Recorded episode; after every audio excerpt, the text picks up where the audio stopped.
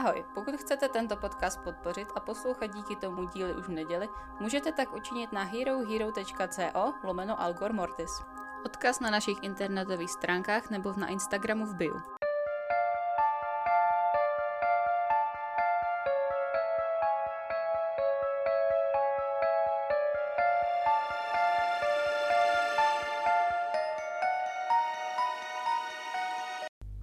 Jedem?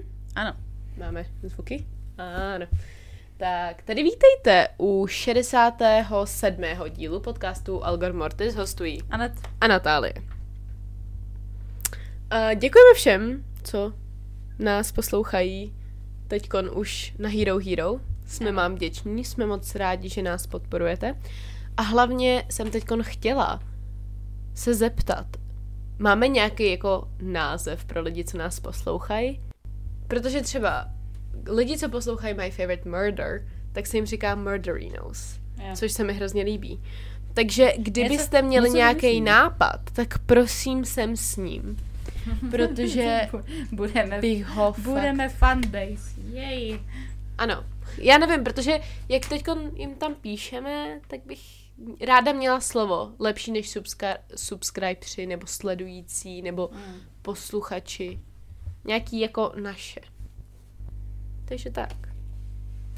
Nějaké novinky plánujeme momentálně, pracujeme uh, na speciálním bonusovém dílu, který bude jakoby k 70, ale nebude 70, to Q&A, protože v spoustu z vás psalo, že by o to byl zájem. Takže nebojte, bude. Jenom se snažíme schromáždit otázky, takže posílejte o, otázky. Můžete na e-mail, můžete na Instagram, můžete nám psát do komentářů pod díly na Hero Hero, nebo kamkoliv jinam. Prostě kdekoliv, kde nás najdete, tak tam nám pište. A my se budeme pokoušet to všechno se sbírat a pak ten díl natočit. Ano, přesně tak. Ještě jsem na něco zapomněla? Jo, psali jste, koukala jsem, že jste si tam psali o nějaký díl z, eh, z ala konspirační teorie, myslím. Mhm. Jo, tak pracuju na tom.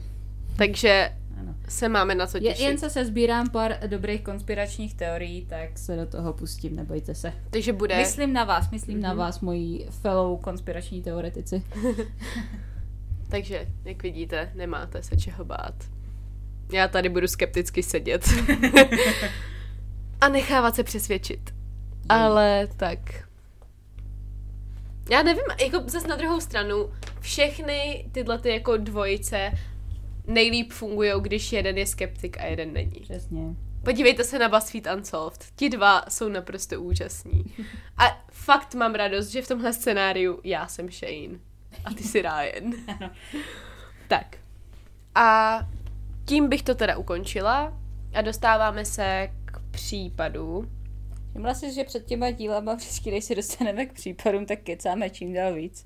Ale já nevím, mě spousta lidí psalo, A tak co, no? že ne. ty díly chtějí delší, klidně i na úkor toho, že nás budou poslouchat, jak mluvíme o naprostých zbytečnostech. Můžete to přeskakovat, já nevím, um, bohužel na tom, na Spotify se, jakoby, kde nás primárně poslouchá většina lidí, se naj, nedají dávat takový ty, jakože time lapses, že prostě tam hodíš jenom tu část, kde Jo, my jo. začneme mluvit o případu. Ale snažíme se to stíhat do 5-6 minut. Máte tam to tlačítko 15 vteřin, takže mohli bychom tam udělat nějaký zvuk nebo zatleskat nebo něco, abyste věděli, že už jako začínáme. Ale tak myslím, že už jste s náma strávili tolik času a tolik hodin, že tady nejste jenom pro ty případy, protože kdo by nás pro boha poslouchal jenom pro ty případy. a tak tedy.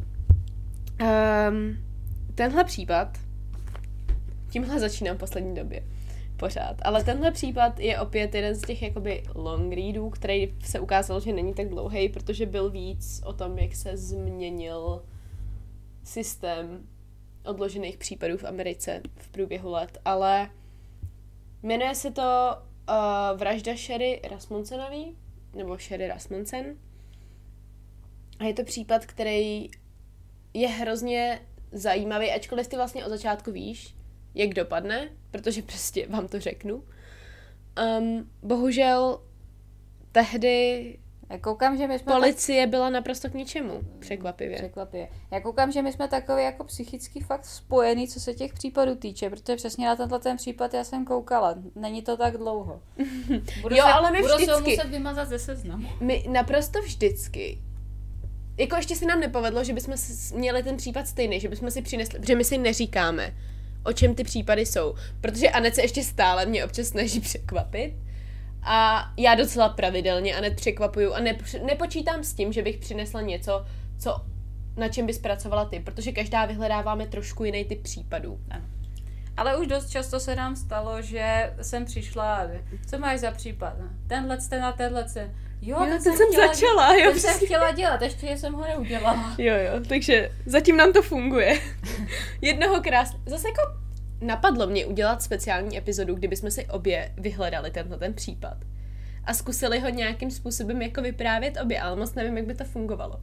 Hm. Nevím, můžeme to někdy zkusit jako bonusovku. Můj hlavní zdroj, tak jak jsem slíbila, že od teďka budu citovat zdroje, protože proč ne, je primárně článek s názvem The Lazarus File. Um, a jedná se o případ, teda o článek z Atlantiku z června roku 2011, který napsal Matthew McCow. Uh, dále pak Wikipedie, Chilling Crimes, YouTube, uh, kde vlastně se to, ten případ, dokument o tom případu jmenuje A Case So Called It Was Blue. To je hezký. Uh, to jsem teda nedokoukávala, ale co jsem koukala, tak je to skvěle zpracovaný. Tak Pojďme na to. jak jsem, zrovna jsem si tady jako popsala, že neuhodneš, co byl největší problém v tomhle případu. Akorát už jsem si vyspojlovala, že to je policie. Ale tak. Tak začínáme. Začátek případu. 24. února 1986 dorazili policisté v LA do obytného komplexu Van Nuys. Um, scéna, která se jim naskytla, vypadala jako nezdařilé vloupání. Tělo 29-leté zdravotní sestry Sherry Rasmussen objevil její manžel John Rutten. Nejspíš. Uh, bylo to zhruba tři měsíce od jejich svatby. Aj. Rutten byl inženýr a když přišel z práce v 17.55, okamžitě viděl, že je něco špatně. Garážová vrata byla otevřená do kořán a stříbrný BMW, který kdy, tehdy koupil svý ženě jako zásnubní dár, což cool. Kde se ženu takovýho manžela? Jako Asi za nes- tři měsíce na to umřeš, jsi si jistá, že? Já se svým ksichtem neseženu, no nic. Um, vzhledem k tomu, že to ráno nešla do práce, protože byla nemocná, věděl, že nebyl důvod, proč by byla pryč. Takže teda to BMWčko je pryč taky.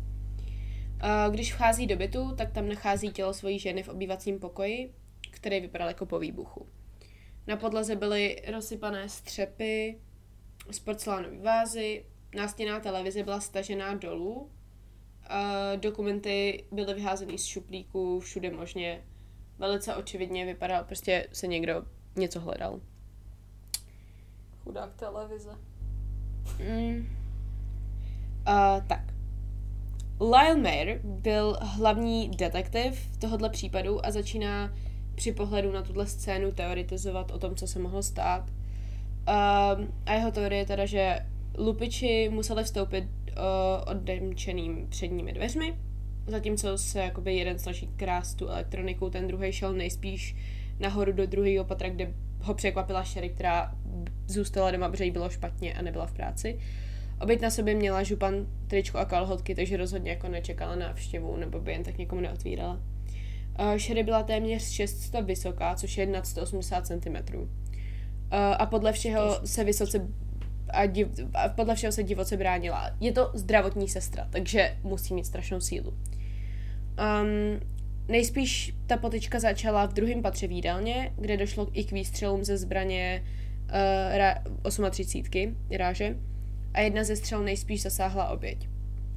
Druhý ze zlodějů v tu Jak chvíli... je to nejspíš? No, protože ten jeden se odrazil a ten druhý, no, protože jakoby oni neví, který z nich, že jo. Jo, takhle. Ale předpokládají, že ten druhý. A druhý ze zlodějů teda při zvuku výstřelu nejspíš uprchl a nechal všechno, co se pokusil ukrást na místě. A dolů ze schodů vedla krvavá stopa a na předních dveřích byl otisk ruky. Sherry se tedy nejspíš pokusila o útěk nebo dosáhnout na tísňové tlačítko, který měli jakoby na panelu alarmu, ale ten útočník uh, je následoval. V obývacím pokoji byla Sherry kousnuta do levého předloktí.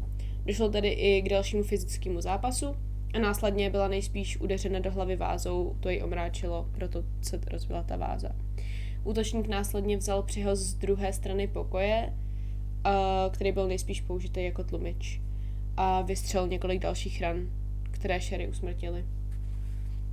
Hospodyně v sousední jednoce později řekla, že slyšela rvačku a křik, ale neslyšela výstřely a myslela si, že se jedná o nějakou rodinnou hádku a proto nevolala policii. Protože osmdesátky. A celkově byla... tak mimochodem to, že omotáte zbraň dekou, neznamená, že to není slyšet, ty výstřely. Jo, to jo. Stejně tak jako přes polštář je to slyšet. Prostě. Hele, ale jakoby já, když jsem koukala na to, jak ty baráky byly velký, tak se naprosto, jakože klidně by si smyslela, že tam puštěná televize, oni se o něčem A jo, hádají, to že jo, to já neříkám. Já jenom jo, to jo. Hlavně tohle je jako good neighborhood, jo, tohle je prostě dobrý, bezpečný místo, protože oni byli relativně bohatý, takže neočekáváš, že výstřel je skutečný výstřel. Celkově byla Sherry střelena třikrát do hrudi, kulky zasáhly srdce, plíce a páteř a nakonec vrah nejspíš ukradl auto a utekl. Za sebou nechal veškerý lup, včetně šperkovnice, která ležela na komodě všem na očích v tom obýváku. Ve dvě hodiny ráno konečně uh, doráží Lloyd Mahany, což byl koroner, aby tělo prohlédl. Při své prohlídce použil i soupravu, jež se využívá v případech sexuálního napadení, což teda gratulace. A díky kousnutí získal otisk zubů útočníka. Po ohledání těla okamžitě jede do kanceláře koronela a odes, koronera a odesílá své nálezy na testování. Den po vraždě přijíždí rodiče Sherry, Nels a Loretta Rasmussenovi z Arizony do LA a Nels okamžitě vyhledává detektiva Mayera a tomu říká, že vlastně nebojí se, že to byl manžel, ten John Reuter a detektiv mu říká, že ho okamžitě jako vyloučili, protože prostě má neprůstřelný alibi, byl v práci, bla, bla, bla. A ten Nels ho ani nepodezříroval teda. Jakože si fakt nemyslel, že to byl on. A Nels zmiňuje, že si jeho dcera před pár měsíci stěžovala na bývalou Johna, která se jednoho dne objevila v nemocnici, kde Sherry pracovala a konfrontovala ji. Nels nevěděl, jak se jmenuje, ale věděl, že se jednalo o policistku v LA. A je, jej a označili ji za hlavní podezřelou, jakoby z jeho pohledu. Detektiv Mir si tu informaci poznamenává, ale vzhledem k tomu, že se případem v tu chvíli pracují jako se zmařeným pokusem o loupež, tak se tím moc dál nezabývá. Do ukradené BMW bylo nalezeno opouštěné poblíž domu asi o týden později, ale nebyly v něm nalezeny žádné další stopy. To je zase takový ten případ jako uprahování teori- faktů na teorie. Ano, furt se na to stěžujeme, budeme se na to stěžovat dál. Dva měsíce po vraždě se pokusil, pokusili dva muži uh, vloupat do domu o pár bloků od toho Sherry bytu. A jakmile se Mayer tohle dozvídá, tak si myslí, že jsou to oni. Navíc zjišťuje, že ty podezřelí se oháněli při vloupání zbraní a stávají se tak hlavními podezřeními. A jsou teda jako neidentifikovaní muži který to udělali v tom případu. Uh, ale ani měsíc po zvloupání se policii nedaří je dopadnout. Na konci října zveřejňuje LA Times příběh o nyní 8 měsíců starém případu, ve kterém Ramoncenovi nabízejí 10 tisíc dolarů, což je skoro 24 tisíc dolarů teď za jakoukoliv informaci, která povede k dopadení pachatele. Mayer v článku popisuje podezřelé jako dva muže latinskoamerického původu, jeden z nich měřil 5 stop 4, což je zhruba 165 cm, a druhý 5 stop 6, což je nějakých 168-169. Jen pro představu, v roce 1986 v LA zaznamenalo LAPD 831 vražd za rok, což je trojnásobek než ten, ke kterým dochází teď, což v roce 2019 bylo 257. 63% z nich vyřeší policisté ještě ten rok. Ty vraždy, těch vražd je tam hodně v tu dobu, ale většinou je vyřeší, protože většinou je to manžel nebo prostě nějaká blízká osoba. Bohužel tyhle náhodné zločiny jsou de facto jediný, který jako dělají problém.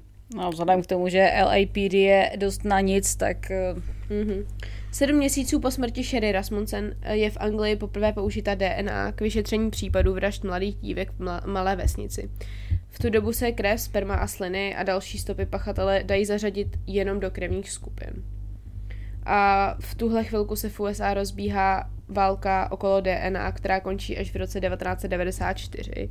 Jeden z nejznámějších případů, kde, ta, kde je použita DNA, je vražda Nicole Brown a Ronalda Goldmana, případ, který je známější pod jménem kauza O.J. Simpson. Je, je. Dočkáte se.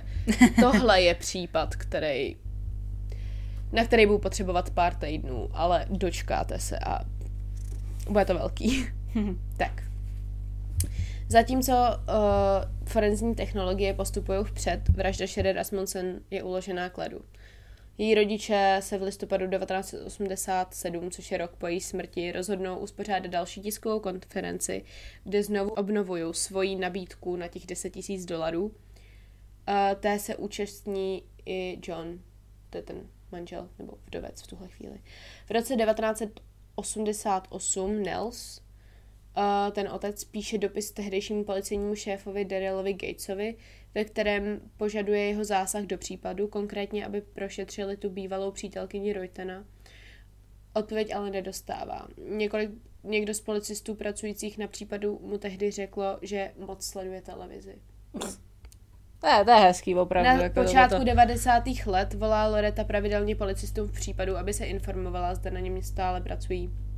A v roce 1993 se Sheriny uh, rodiče setkávají s jedním z policistů, který v tom dobu získává případ po odchodu uh, toho Majera do důchodu.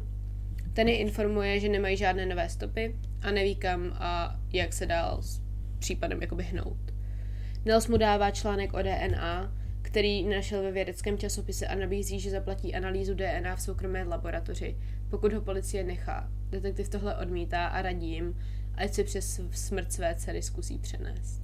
To je opravdu to, co byste měli říkat jako policajt. Moje poznámka. Fakt nevím, co k tomuhle dodat, ale kopla bych ho do prdele.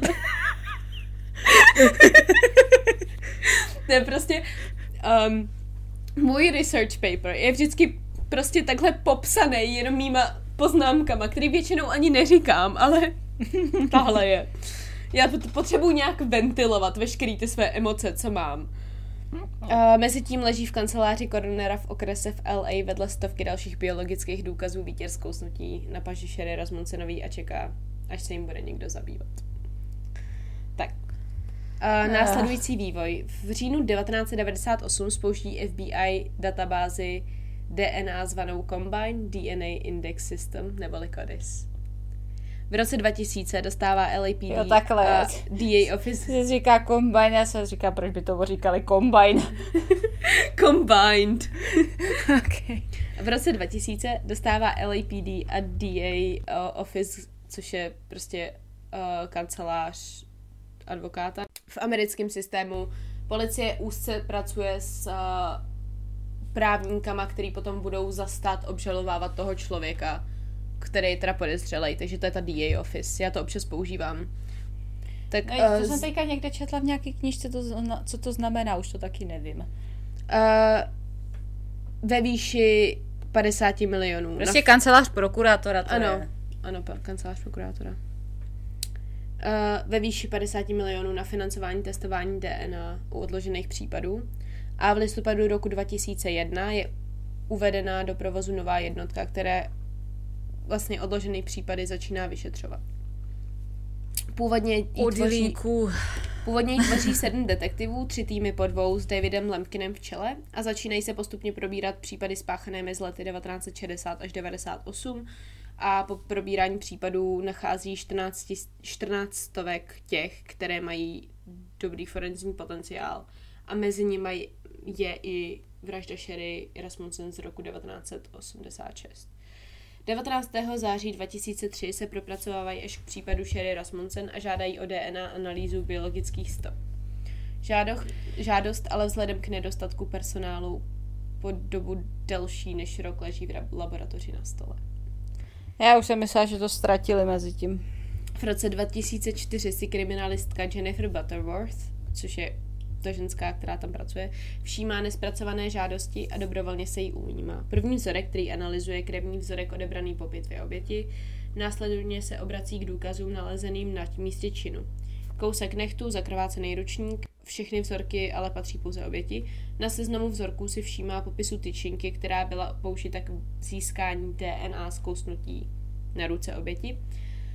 Ale v soupravě využitá tyčinka chybí. Sakra. Až po že, já jsem, týdnu. že já jsem něco říkala. Až po týdnu je schopna kancelář koronera najít ztracený vzorek. No, tak aspoň něco. Analýza výtěru poskytuje směs dvou profilů DNA, z nichž jeden odpovídá oběti a druhý nejspíš patří vrahovi. Profil nebyl nalezený v databázi CODIS, což znamená, že podezřelý nedal vzorek DNA uh, za nějaký jiný čin. Přesto se ale odhaduje důležitý detail. Oba profily mají genderový marker XX, což znamená, že Sherry pokousala žena. Jinak chromozomy XX pro ženy, XY pro muže. Tady u tohohle případu jsem zase genetikovala. Měla jsem hroznou radost. A máte fakt kliku, protože vás obírám třeba o tři odstavce zbytečných věcí, které jenom prostě mě hrozně zajímají. 8. února 2005 se jednoce pro odložené případy konečně dostává do rukou analýza. Pár měsíců předtím ale prochází návrh 69, který nařizuje, aby všem, kteří se dopustili trestného činu, byl odebrán vzorek DNA a díky tomuhle rozhodnutí se spousta případů znovu rozbíhá a ten Sherin není mezi nimi. Um, na začátku roku 2007, kdy odchází David Lampkin do důchodu, už oddělení odložených případů vyřešilo více než 40 případů. Jeho nástupcem se stává Robert Bubb, a celá jednotka se stěhuje do větší budovy a všechny ty případy se musí krabicovat a převážet a díky tomu se dostane Sherin případ dopředu. A v březnu 2008 její krabici konečně otevře jeden z detektivů, Jim Nuttall. Eh, Kvůli mojí oblíben, kvůli mýmu oblíbenému stereotypu s americkýma uh, s takovým tím američané použijou cokoliv, jenom aby nepoužili metrický systém. Ho cituji. Prohlásil tady o té krabici. Byla asi čtyři knihy hluboká. A následně teda on jako vypráví o tom, jak vyřešil ten případ, ale prostě... prostě mi dej centimetry, kámo. Jakože Ježiš, to tohle je nová kolonka našeho podcastu. Tak jak máme světlo na konci tunelu, tak co použili američané místo, aby to, aby použili metrický Jo, to se, systém. to se teďka nedávno četla, jak se článek taky jako americký. Velký kámen o velikosti malého kamenu. Ne, malý kámen o velikosti velkého kamenu, takhle. Prostě small, Bylo to asi small, čtyři pračky vysoký. Ach, small jo. boulder uh, of size of big boulder, nebo tak něco prostě. Aha, tak jo. Tehdy si teda všímá, že genderový marker na vzorku DNA je ženský a toho překvapuje. Protože se to obvykle nestává a začíná tedy případ znovu vyšetřovat. Při procházení případu nachází seznam men um, podezřelých a jedno z nich je Stephanie Lazarus, bývalá přítelkyně Johna Ruttena uh, a u jejího jména je poznámka PO. To mu nedává smysl, dokud nezavolá Rutenovi a ten mu prozradí, že jeho bývalá přítelkyně byla policistka. Takže to PO je police officer. Podezřelí byli očíslovaní od prv, jedničky do pětky a Lazarusová byla poslední a nejméně podezřela. Tehdejší vyšetřovatelé prostě nevěřili, že by vraždu spáchala policistka a ještě k tomu žena. Jo, tak nevěřili, ano. V tu chvíli jim dochází, že musí případ vyšetřovat diskrétně a nikde její jméno nepoužívat, protože co ona prostě se vypracuje na vysokou funkci relativně. Nejdřív teda prochází všechny další podezřelí, až jim skutečně zbyde jenom její jméno. Uh, Stephanie a John se poznali na UCLA, kde žili na stejné koleji. Po absolutoriu na začátku 80. let se furt rozcházejí a dávají dohromady a v roce 1985 uh, John začíná chodit s Sherry. Ještě ten rok jí požádá o ruku. V listopadu toho roku se berou a o tři měsíce je nalezená mrtvá. V tu dobu Stephanie třetím rokem pracovala pro LAPD a, a v roce 1993 se stává detektivem a v roce 96 se provdává za svého kolegu, s nímž později adoptuje malou horčičku. V roce 2006 začíná pracovat v oddělení krádeží a překupnictví umění což je prostě prestižní místo. A za celou svou kariéru nebyla nikdy obviněna z jakéhokoliv pochybení nebo obviněna ze zneužití svojí autority. Takže prostě jakoby nejen, že to byla ženská policistka, ještě to byla prostě očividně čistá policistka. Očividně. V polovině 80. let měla většina policistů 38 jako záložní zbraň. A právě ta byla na místě činu použita. 30. dubna tak zadávají jméno Stefany Lazarus do kalifornského státního registru zbraní a jedna z těch, která vyběhne, je 38, která byla údajně ukradena 9. března 1986. 13 dní po vraždě. Mm-hmm. Náhoda? Náhoda. Detektivové získávají kopii zprávy o krádeži zbraně a v té stojí, že uh, té neděle ve 14.00 údajně vstoupila do policejního oddělení v Santa Monice, identifikovala se jako policistka LAPD a řekla, že z jejího auta někdo uh, ukradl modrou tašku na tělocvik, ve které bylo oblečení, nějaký kazety uh, a Smith Wesson 38 z pěti broky. V tu chvíli volá na to otci Sherry, Nelsovi, aby mu řekl, že bude potřebovat všechen ten celý ten příběh slyšet ještě jednou. Ten okamžitě všechno převypravuje a znovu zmiňuje Stefany. V tu chvíli začíná jednotka řešit, jak nenápadně získat DNA, aby si byli 100% jistí. Že to udělala Stefany Lazarus. Jdou za tím jejich šéfem a ten jim to povolí prošetřit. Smí obstarat vzorek a pokud se bude jednat o meč nebo o schodu, můžou pokračovat v případu samozřejmě a pokud ne, musí případ uzavřít. 19. května 2009 se tedy scházejí pod dohledem Williama Bretona, šéfa policie, poblíž pracoviště Lazarové a čekají, až budou moci tajně získat DNA. Ta vypije pití z kelímku a s brčkem ho vyhodí. 29. května, 10 eh, dní poté, dostávají výsledek. DNA je shodné. Eh, okamžitě jdou informovat státního zástupce o tomhle vývoji. Všechno se ale dál musí držet pod pokličkou. Nuttall a jeho kolegové odjíždí do Arizony získat aktuální prohlášení rodiny, aby uh, jako mohli i tohle podat státnímu zástupci. A rodina v tu dobu ještě není informována o vývoji v případu a neví o tom, že teda oni ho vyřešili. A Nuttall prý vešel k, nich, k ním domu, tam čekal Nels a Loreta a než vůbec stihnul cokoliv říct, Loreta k němu přišla a objela ho. Ano, tohle v tu chvíli teda jako prosí, ať ještě nic neříkají. A získává ty jejich podpisy a prostě svědectví a tak. 5. června 2009 v 6.40 se u stolu Stefaní zastavuje její šéf a volá ji na chvilku do výslechové místnosti. Později toho dne je začena. V roce 2012 je shledána vinou a odsouzena k 27 letům až k doživotí v roce 2015 se pokusila o odvolání, ale neuspěla. Momentálně si svůj trest odpikává v kalifornské ženské věznici v Koroně. Na YouTube je umístěný celý její výslech a 23 let trvalo, než tenhle případ vyřešili. Kvůli tomu, že policie odmítala prošetřit policistku. Hmm. Což mimochodem není až tak neobvyklý, jak by se mohlo zdát.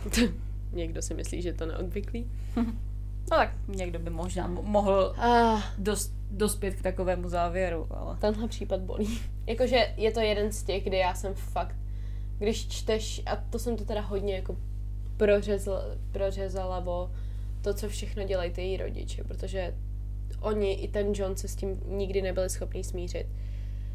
A je hrozný, že prostě i ten John jim řekl jakože hej, moje bejvalka byla trošku šílená.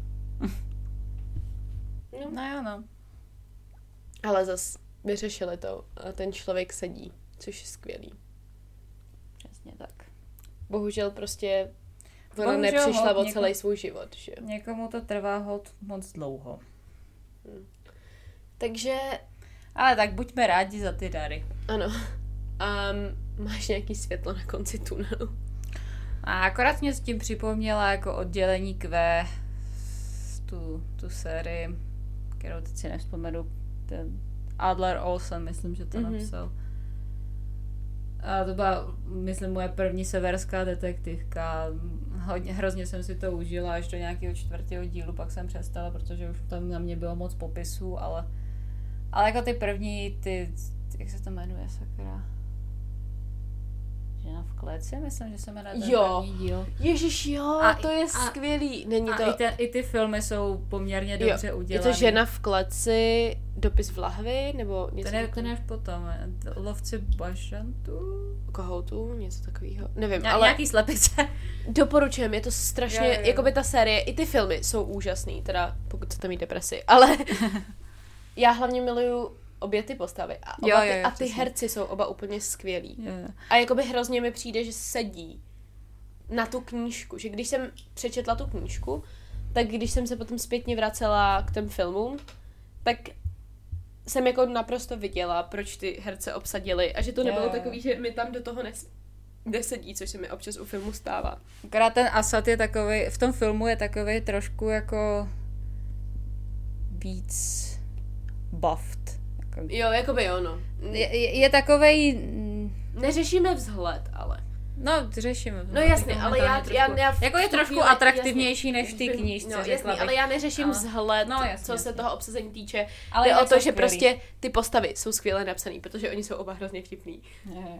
Akorát mě hrozně mrzelo u toho druhého dílu, protože v té knížce tam, já vám to nechci spojovat, ale tam toho, toho Asada tam zavřou do, do klece s hyenou, mám pocit, nebo s Mhm. něčím takovým. To tam je ani prostě- nevím, jestli je v tom filmu.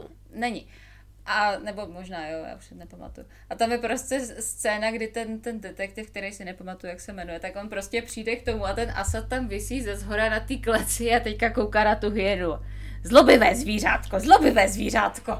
Nebo ošklivé zvířátko. A to mě prostě tak strašně mrzí, že tam nedali do toho filmu. Já jsem se strašně smála u toho, když jsem Jo, to četla. jako doporučujeme. Stejně jste se nás několikrát ptali, jaký knížky si máte přečíst, Jo, jo, jo. takže ty. A potom ještě teda, já jsem, nevím, jestli už jsem to zmiňovala, ale přečetla jsem teď vážně moc dobrou detektivku, která se jmenuje Na zabití je od Petra Swansona. V angličtině se to jmenuje The Kind Worth Killing. Ty, povinně, čteš. Protože já jsem se hrozně bavila. Já miluju takové knížky, které nemají jeden plot twist, ale mají jich osm. Yeah. A tohle je přesně ten typ knížky, kdy já jsem prostě přečetla 20 stránek, myslím si, že vím, co se stane a pak jako netuším, co se stane. A byla jsem asi třikrát překvapená, jako že jsem fakt nečekala, že to skončí tak, jak to skončí. Jo. No, já s těma knížkama, tak kdo jste nezachytil, tak já jsem doporučovala Krise Cartera, série s Robertem Hunterem. Mhm. Mm-hmm. Absolutně dokonalá věc a Hunter i Garcia jsou absolutně úžasné postavy a já, já je miluju úplně. Asi na Instagram uděláme kolonku doporučujeme a prostě vám tam nadspeme všechno, co posloucháme, čteme, na co koukáme. Jo. A vy si můžete vybrat, protože proč ne, asi můžeme každá dát svoji vlastní, Hmm. nebo to dáme dohromady. A já prostě v tom Carterovi, to je spíš pro lidi, který, kdo nemáte úplně citlivý žaludky, jo, protože ten Carter je to fakt, je to drsňárna v tom druhém díle, mám pocit, tak tam Uh, tam jsou lidi upečený zaživa u krbu Mm, Sběratel kostí. staže, stažený z ků, stažení z kůže a takovýhle vě, pěkný věci. Jeffrey Deaver dělá to samý. Deavera přesně doporučujeme úplně na milion procent. Jak celá ta jeho série, tak veškerý povídkový knížky, všechno, co Deaver kdy napsal, nikdy jsem nebyla zklamaná. Já jo, to, to jako pozor, jo, zas Nepočítáme ty poslední. No, co se Lincolna Rhyma týče té tý, tý série, tak první až desátý díl jsou naprosto dokonalý. Ano. Hlavně hořící drát, to je prostě... No, to je to, já jsem pak přestala ty knížky číst, protože jsi mi řekla, ať už ty další nečtu. Jo. A jedenáctý, ten je takovej zvláštní, řekněme. Tam to začalo trošku drhnout. Dvanáctý, ten ještě se celkem dá. Třináctka je divná, vyloženě, jako tam mě zklamala hodně. A 14-15 jsem ještě nečetla. Mhm. A teďka, dá, teďka vydává novou sérii, ještě s jedním detektivem a tu jsem za, ještě nezačala číst, já mám druhý Já díl, ne, já, první já teďkon uh, de facto všechno, co od něj čtu, tak já jsem se právě pustila, protože se snažím nečíst série, protože prostě žrou ti času. Um, tak jsem se zapustila do těch jeho jako povídkových knížek a ty jsou dobrý, protože pokud třeba nemáte tolik tendenci a nemáte rádi investovat veškerý jako pocity do určitých stejných postav a daleko radši máte, jakoby, když to jako jde od když prostě jde jenom o ten zločin, tak Deaverovy povídky buď všichni uh, tak trochu šílení, anebo teďkon vrhem může být kdokoliv, jsou skvělí. Obě dvě. Takže doporučujem. Jak jsem řekla, více na Instagramu. Ano. Um, a my, kdyby byl někdy zájem, tak můžeme udělat nějaký book club, prostě přečíst si nějakou detektivku a řešit to. Buď třeba pro Hero Hero, nebo tak něco. Mm. Um, co bychom pro vás neudělali? Ano, přesně tak. Tak, Obětujeme se a přečteme naše oblíbené knihy. ano, Ježíš Maria, to je hrozně. Já nevím, asi jsem na tom zhruba podobně jako ty, teď světlo na konci tunelu moje, i krom toho, že mi teda už konečně je 21 a můžu být v Americe, což vůbec nic neznamená. Um, tak prostě jsem teď přečetla samý dobrý knížky a celkově jsem měla relativně pár dobrých dní. A je to skvělý. Hm? Tak tedy tak. Um, co bude příště? Nebude to americký případ. Ku podivu. A Takové možná, možná z místa, který by vás úplně nenapadlo, že, že by tam mohly být takovýhle případy. A zase ale... to bude při v jednom. tak, tímto se s vámi loučíme. Při troši štěstí se uslyšíme při příště. Ano. Příští týden. Ano. Příští týden, tak to říkám, já nevím, co říkám. Já vždycky řeknu něco, myslím si, že je to furt to samý, ale pravděpodobně není. Při troši štěstí se uslyšíme příští týden. A ahoj. Zdar.